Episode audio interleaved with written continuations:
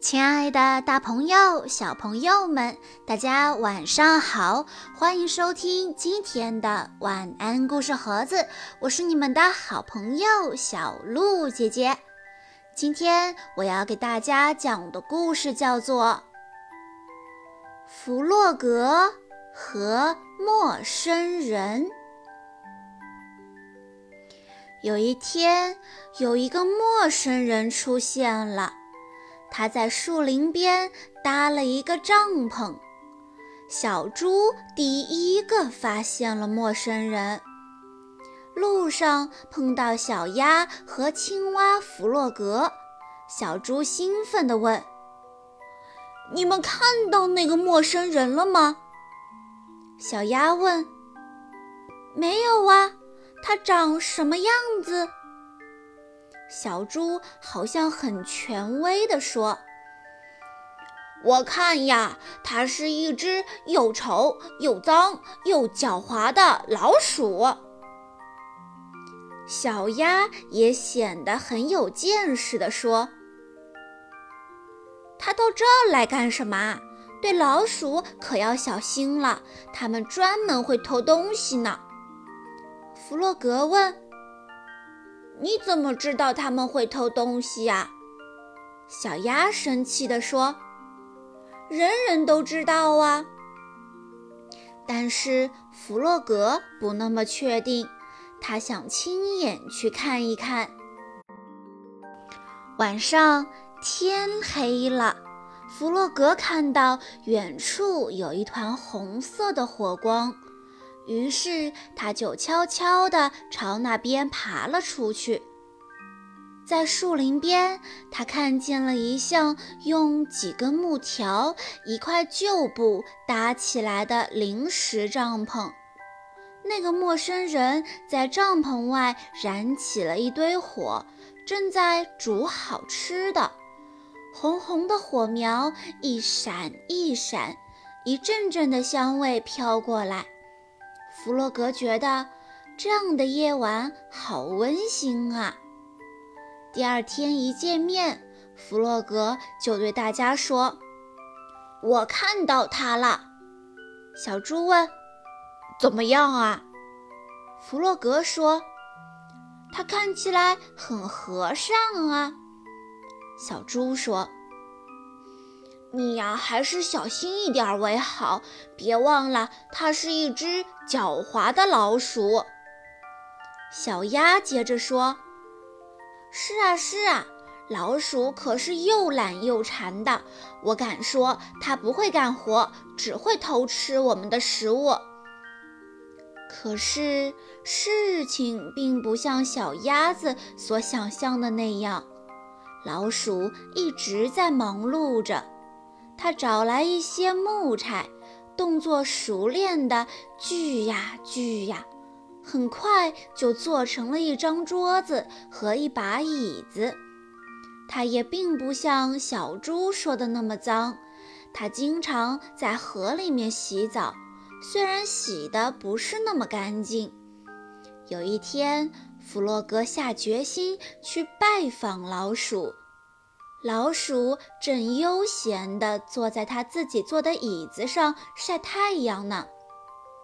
弗洛格友好地做起了自我介绍。他说：“你好，我是青蛙弗洛格。”老鼠说：“我知道，我看出来了，我并不笨，我能读，我能写。”我还会说英语、法语和德语三种语言。弗洛格听了非常吃惊，要知道，就连聪明的野兔也没这么厉害呀。正说着呢，小猪也来了。一见面，他就气冲冲地问老鼠：“你从哪里来的？”老鼠平静地说。我从哪儿都可以来。小猪被激怒了，说：“好吧，那你为什么不回去？来这儿干嘛？”老鼠还是很平静地说：“这是我自己的事。”老鼠继续用平静的语气说：“我到过很多地方，我发现这里很宁静，视野也很开阔，可以看到大河。我喜欢这里。”小猪说：“你偷了森林里面的木头。”老鼠的表情变得严肃起来。那是我找到的，树林里的木头属于每一个人。小猪嘀咕着：“哼，脏老鼠！”老鼠痛苦地回答说：“是是，都是我的错。老鼠永远是被指责的对象。”弗洛格、小猪和小鸭一起去找野兔。小猪和小鸭说：“那只可恶的老鼠必须离开，它偷了我们的木头，对人也没有礼貌。”野兔说：“静一静，静一静。他可能和我们是不一样，但他并没有做错什么。那些木头确实是属于大家的。”从那天起。弗洛格会定期去拜访老鼠，他们一起坐在椅子上欣赏风景。老鼠还给弗洛格讲一些他到世界各地旅行时的见闻。小猪不太高兴了，他对弗洛格说：“你不应该总跟那只狡猾的老鼠在一起，它和我们不一样。”弗洛格不解地说。不一样吗？我们每个人都不一样啊！哎呀，你怎么就不明白呢？小鸭也着急了，说：“我们是本地人，而老鼠是从外地来的。”有一天，小猪在做饭的时候，一不小心，锅里的油燃烧起来。很快，火势蔓延开来，到处都是火苗，整个房子都烧着了。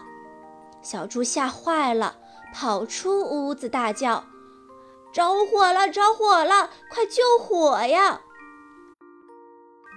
这时，老鼠已经赶到了，它飞快地奔跑着，一趟又一趟地从河里提来水，浇向燃烧的大火。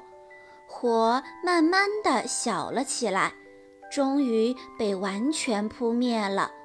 但小猪家的屋顶已经被烧光了。闻讯赶过来的野兔弗洛格和小鸭围着小猪呆呆地站着。小猪现在无家可归了，可它不用太担心。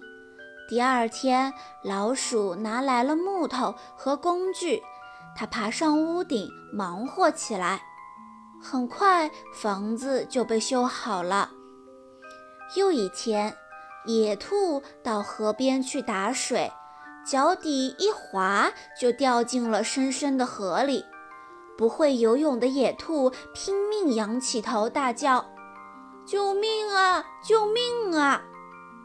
老鼠听到呼救声，飞快地赶了过去。它直接跳进水里，把野兔救了上来。经过这几件事，大家都慢慢的喜欢上了老鼠。老鼠在这里快快乐乐的生活，快快乐乐的帮助别人。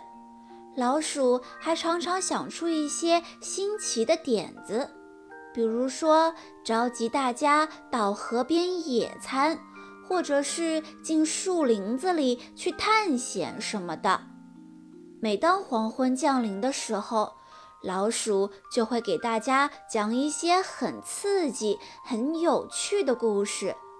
有的是他听来的传奇故事，比如说龙的故事；有的呢，就是他在各地旅行时的亲身经历。